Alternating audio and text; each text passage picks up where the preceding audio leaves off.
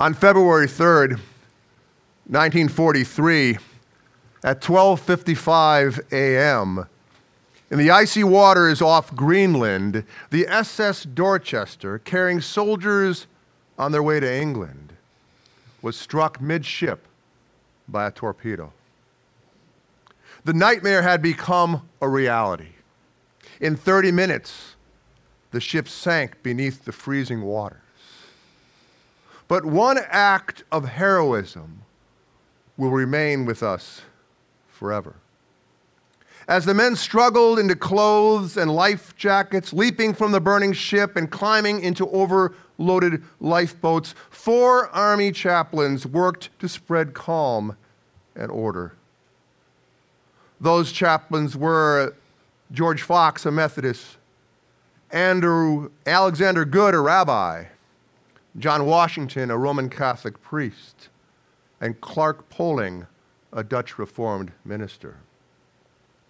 Over and over again, the survivors tell the same story. The chaplains were found throughout the ship, helping the confused and terrified into life vests and shepherding them to the lifeboats. They could be heard exhorting courage and praying loudly, bringing God's inexplicable peace to an insane situation. One chaplain handed his gloves to a soldier who was without. The chaplains then handed out life vests to waiting men. When they had run out, each one took off his own vest and gave it to a waiting soldier. From the water, the glare of fight, fire lit the night. All around floated bits of debris, overcrowded lifeboats, and men clinging to whatever they could find. Over it all could be heard the voices of the four chaplains, calling out encouragement and praying for the safety of all. They were last seen huddled together, linking arms and singing hymns as they went down with the ship. This week marks the 79th anniversary of their heroism. Answering God's call, these men offered up the ultimate sacrifice. My friends, God has called all of us. How will you answer the call? This morning, I want to talk about the courage and the strength to discern and obey God's call. Unlike the four chaplains, most of us are not called to the ultimate sacrifice. Nevertheless, we are all called to proclaim the gospel. We are called to stand and to be accounted for, to unabashedly announce what Jesus and Isaiah called the year of the Lord's favor. The four chaplains faced the raging cold sea. We, in this current culture, may be called to face a raging and cold people, people resistant to the gospel, our neighbors and maybe even our fellow churchmen and women. So, where do we get the courage and the strength to stand? Of all the prophets, Jeremiah exemplified what it meant to face a raging and cold people. We know from, the, from the, his story that he struggled, and we know many of his struggles, his inner thoughts, his doubts, his fears. He, on many occasions, wanted to quit. Nevertheless, Jeremiah fought through the depression, through the doubt, through unbelievable circumstances to proclaim to his people God's crystal clear message of judgment and salvation, of repentance and reconciliation. If anyone needed strength to answer God's call, it was Jeremiah. And we can see in his struggles that Jeremiah teaches us that from our conception, God has set us apart. And despite our fears and our excuses, he gives us the ability, the protection, and the authority to proclaim the gospel to all nations. From the call of Jeremiah, we learn three things. One, from our conception, God has set us apart. Two, despite our excuses and our fears, God knows our hearts and promises us the ability and the protection to follow our calling. And three, God gives us the authority to proclaim a harsh but salvific message. First, from our conception, God has set us apart. Jeremiah chapters 4, I mean, verses 4 and 5. Now the word of the Lord came to me, saying, Before I formed you in the womb, I knew you. And before you were born, I consecrated you. I appointed you a prophet to the nations. Notice God's timing. When did God call Jeremiah? Before he was even born his calling, this tells us that his calling was sure, it was certain. You know, it's important to realize that God does not do things on a whim. He plans, He determines. He takes those whom He loves and puts them on the right path even before they even know they are on a path. God has taken all of us and He's chosen us before the foundation of the world. Yes, we have free will. Yes, God has chosen us. No, I'm not going to explain that. because I simply do not know. But what I do know is that God, from before the foundation of the world, knew us, loved us, and chose us. You see, that's why we set apart our babies. That's why we baptize our children. That's why we mark them, because God has chosen them. And God has chosen you. Frankly, you've been tattooed. God has marked you, God has stamped you, God has branded you, and like a tattoo, it doesn't wear off. God has chosen you, God has chosen me and He's given us a task. He has given each of us a mission, a mission no less important than the mission He gave to Jeremiah. Indeed, from our conception, God has set us apart. But also, despite our fears and excuses, God knows our hearts, and He promises us the ability and the protection to follow our calling. Verses 6 through 9. Then I said, Ah, Lord God, behold, I do not know how to speak, for I'm only a youth. But the Lord said to me, Do not say I'm only a youth, for to all whom I send you, you shall go, and whatever I command you, you shall speak. Do not be afraid of them, for I am with you to deliver you, declares the Lord. Then the Lord put out his hand and he touched my mouth. And the Lord said to me, Behold, I have put my words in your mouth.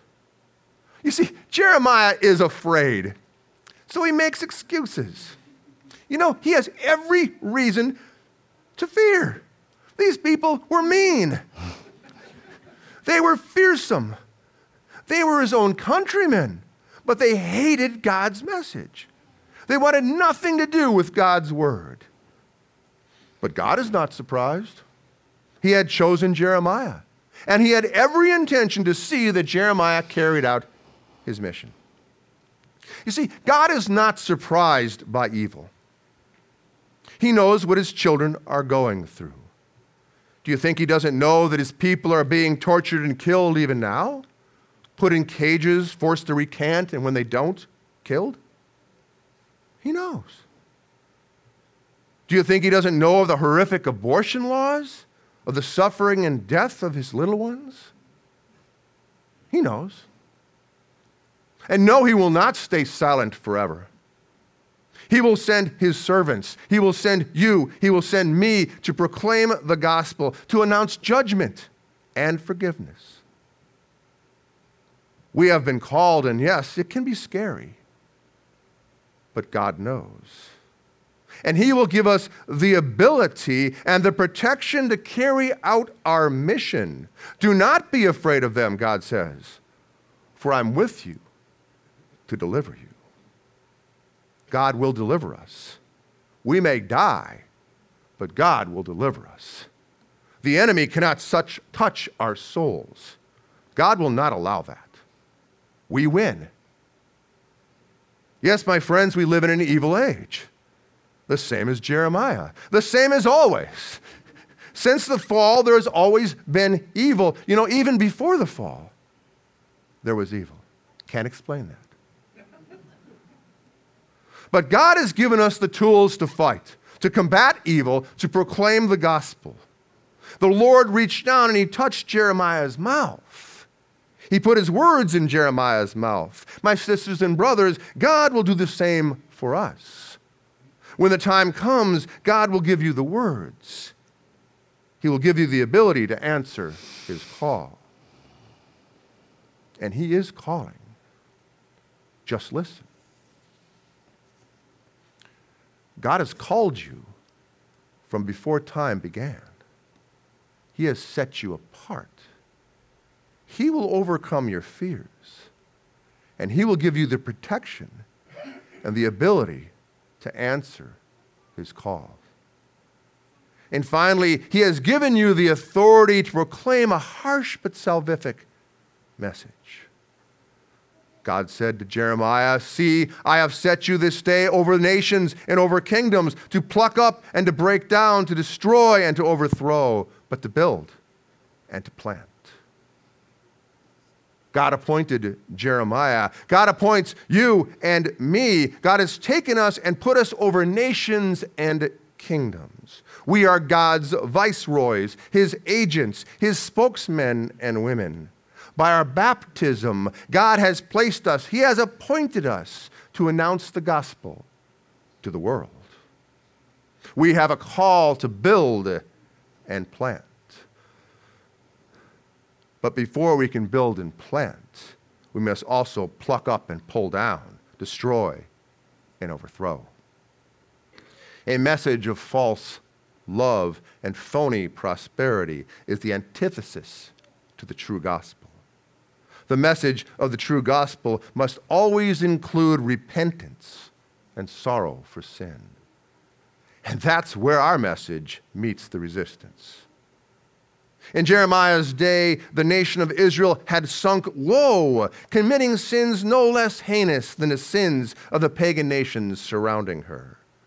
They had violated God's law. Israel had forsaken her true God, her true husband, and like a harlot was sleeping with other gods the nation's actions were disgusting. They were even sacrificing their children to Baal. I do not see much difference between then and now. We find ourselves amid a chaotic and messy world, a world that sees sin as a virtue and virtue as a sin. And like the four chaplains that descended into an icy, raging sea, we find ourselves confronted by icy and raging people, a people bent on sinning, a people who clap and cheer when announcing unborn babies to die. It's disgusting. And it breaks God's heart. But that's why He called us. We must, we cannot fail to call judgment upon sin. Of course, our message does not end there. We must get to the building and planting, but not at the expense of soft peddling sin. To fail to tell the whole truth and preach a gospel of false love is simply cruel. It leaves people in their sins, giving them a false hope of salvation. God has called us to be lion hearted, to stand like men and women, to give witness, to announce to the nations that God loves them and wants to save them and wants them to live happy, joyous, virtuous lives, not because he is some sort of heavenly killjoy, but because he wants everyone to experience the joy of what it means to live a virtuous life. True prosperity is godly virtue. Alas, this message is not popular, but it is true, and God has called us to announce this to the nations. Indeed, God has given us the strength and the ability to overcome our fears. He has given us the strength and the ability to proclaim the gospel. We can do this with God's help. So, where are you today? God has called you to be lion hearted. Let us stand like men and women. Let us preach the gospel, the whole gospel. We will be opposed. We will face the icy and raging storm of ridicule, discrimination, and maybe even persecution and death. But God has given us the strength. Before we were born, He called us, set us apart, marked us as His own. Amid our fears, He brings us comfort, protection, and the ability to follow His leading wherever He may lead. And finally, He has appointed us, commissioned us to proclaim the gospel to all nations, to all people. It is time to stand and be accounted for. Amen. Amen.